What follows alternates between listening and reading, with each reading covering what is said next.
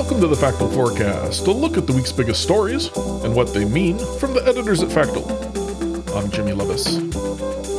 Today is February 10th, and in this week's forecast, we've got a strike at London's Heathrow Airport, Germany's presidential election, Russia's State Duma Council discussing a bill to recognize breakaway republics in eastern Ukraine, leaders from the European Union and African Union meeting for a summit, and an update on Canadian truckers protesting a vaccine mandate. You can also read about these stories and more in our weekly newsletter, which you can find a link to in the show notes. London's Heathrow Airport may see a three-day strike by some workers on Friday. Hundreds of unionized ground staff and baggage handlers employed by Menzies Aviation have threatened to strike in a dispute over pay. Staff announced the potential strike as a protest after the company fired and rehired more than 800 employees during the coronavirus pandemic, with some incurring substantial pay cuts in the process. The union claims Menzies has refused to enter pay negotiations and staff have been working under unfair conditions. Now, according to Unite, that's the union representing the workers, the strike would increase waiting times for passengers traveling with as many as 14 airlines. And if the workers do strike, it'll be during a traditionally busy period for Heathrow Airport due to UK schools' half-term break. Menzies has assured pay negotiations with Unite are taking place to avoid the strike, but insists customers will not face any disruptions should the actions go ahead. Unite has confirmed it's currently consulting its members about Menzies' offer, but has not announced a cancellation of the strike so far. Germany's president will be elected on Sunday. The process is part of a federal convention in which sitting parliament members and delegates chosen from the country's states vote for a candidate.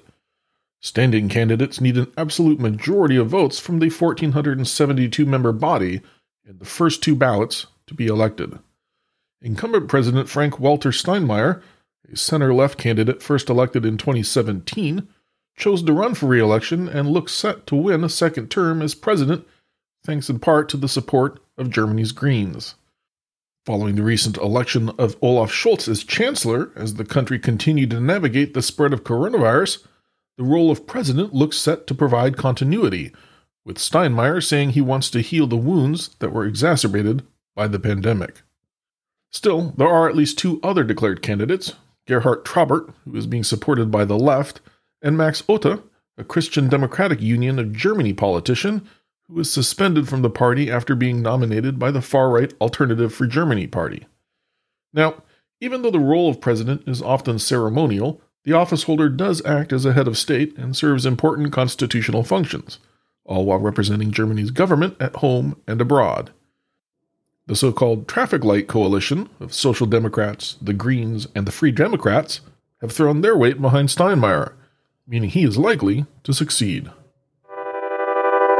Russia's State Duma Council plans to meet Monday, and according to state media, they'll be discussing a proposal to legally recognize breakaway republics in eastern Ukraine, specifically the Donetsk People's Republic and the Luhansk People's Republic.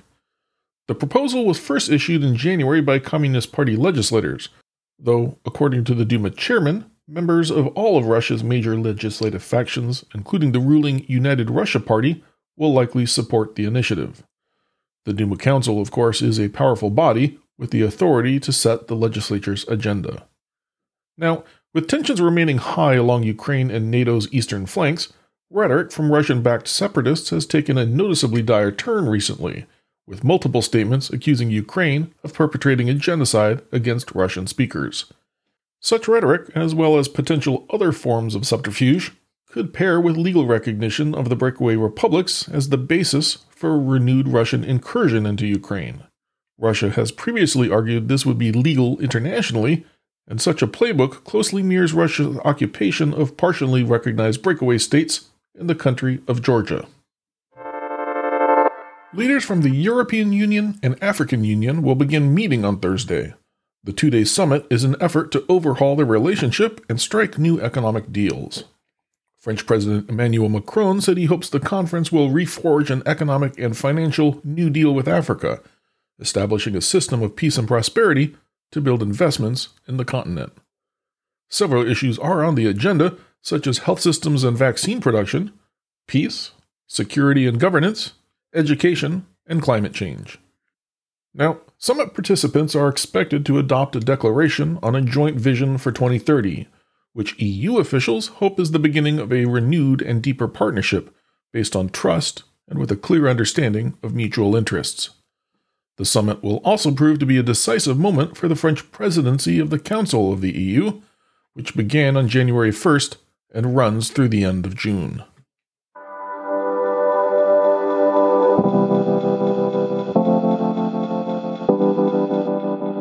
Our last item for this forecast is on the protests against vaccine mandates underway in the Canadian capital of Ottawa.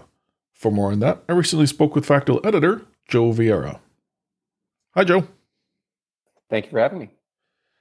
Hey, before we get into the nitty-gritty of what's going on in Ottawa, can you catch our listeners up to speed on what started this protest and, how are truckers involved?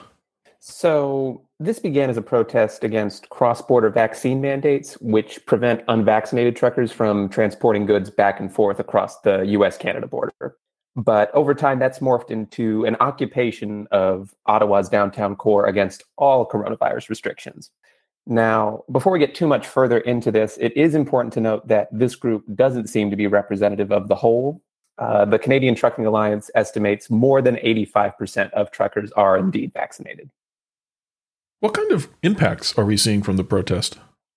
So the biggest impact has to be on the people living in downtown Ottawa. So for nearly 2 weeks, they've been subject to blocked roads and blaring horns, the latter of which has led to a court injunction, with the rationale from a judge essentially being that keeping the truckers from constantly honking does not infringe on their right to protest. Is there any indication on how long they plan to keep the protest going? Well, that's a complicated question. So the protesters have essentially said they're not going anywhere until all COVID restrictions across the country are lifted. But that's not something the federal government really has control over, with many of the mandates put in place on a provincial level.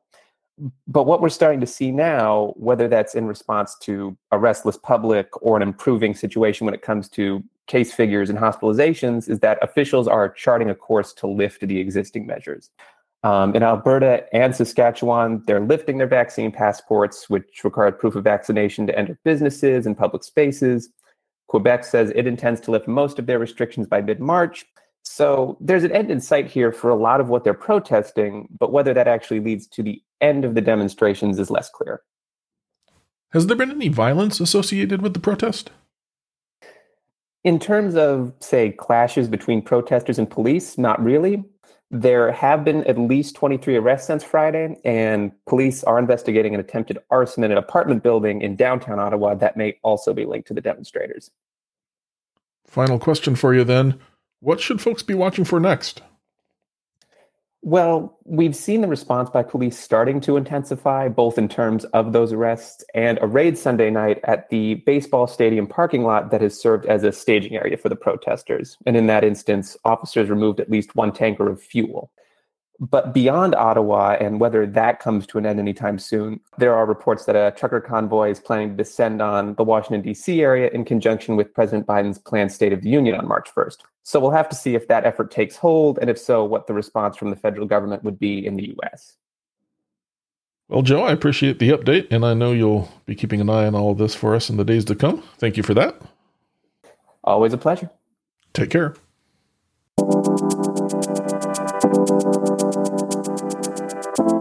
Today's episode was produced with work from Factual editors Irene Vieira, David Wiley, Alex Moore, Jess Fino, and Ahmed Mamatala. Our interview featured editor Joe Vieira, and our music comes courtesy of Andrew Gospy. Until next time, thanks for listening to the Factual Forecast. We publish our forward-looking podcasts each Thursday to help you get a jump start on the week ahead. You can, of course, subscribe for free, and if you have feedback, suggestions, or events we've missed, drop us a note by emailing hello@factual.com.